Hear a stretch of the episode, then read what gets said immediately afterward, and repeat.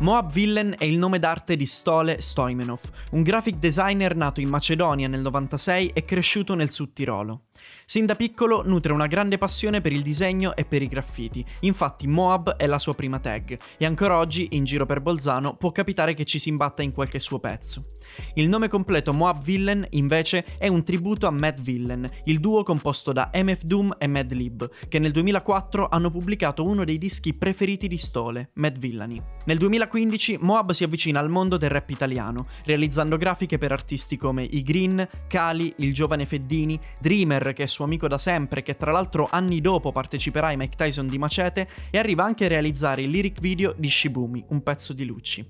Questo video mette in mostra sin da subito i germogli del gusto estetico di Moab, che con un drone realizza dei campi lunghissimi delle sconfinate montagne delle Dolomiti e dimostra una straordinaria cura ed eleganza nella scelta del lettering.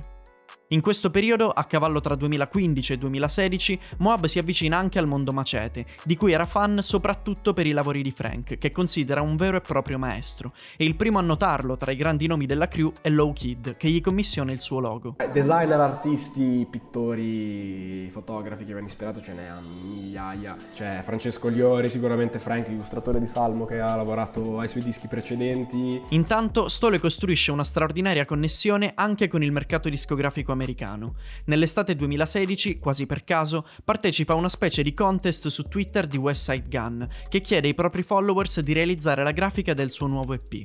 Moab vince e poco dopo viene notato anche da Quavo, dei Migos, che ai tempi erano molto conosciuti ma non erano ancora il fenomeno mainstream globale che sono adesso.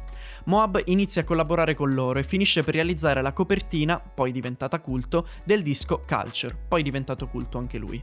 E questi lavori gli permetteranno di essere ospita ai Grammy Awards 2018 a New York, di essere premiato da Adobe Behance e di essere selezionato da Billboard America per la migliore cover dell'anno, nonché di comparire sull'Instagram di Drake, per la gioia di Lazza. Parallelamente, Moab continua i suoi lavori in Italia con tanti artisti e brand diversi, ma soprattutto inizia a lavorare stabilmente con Low Kid, diventando membro ufficiale di 333 Mob.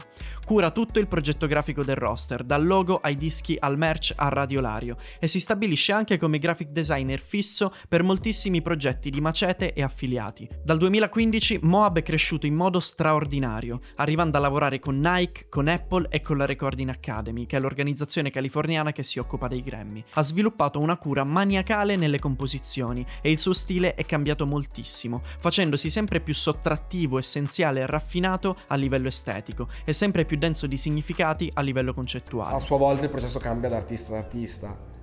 C'è chi ti lascia più fare, c'è chi invece ha bisogno di dare più contributo lui, chi invece addirittura ti dà proprio l'idea direttamente, poi tu le sviluppi col tuo occhio, no? Per esempio con Salmo il lavorare con lui è figo, appunto perché lui ogni giorno arriva con un'idea nuova, sempre più pazza, che per me è oro. Ma voi avete mai corteggiato una scala?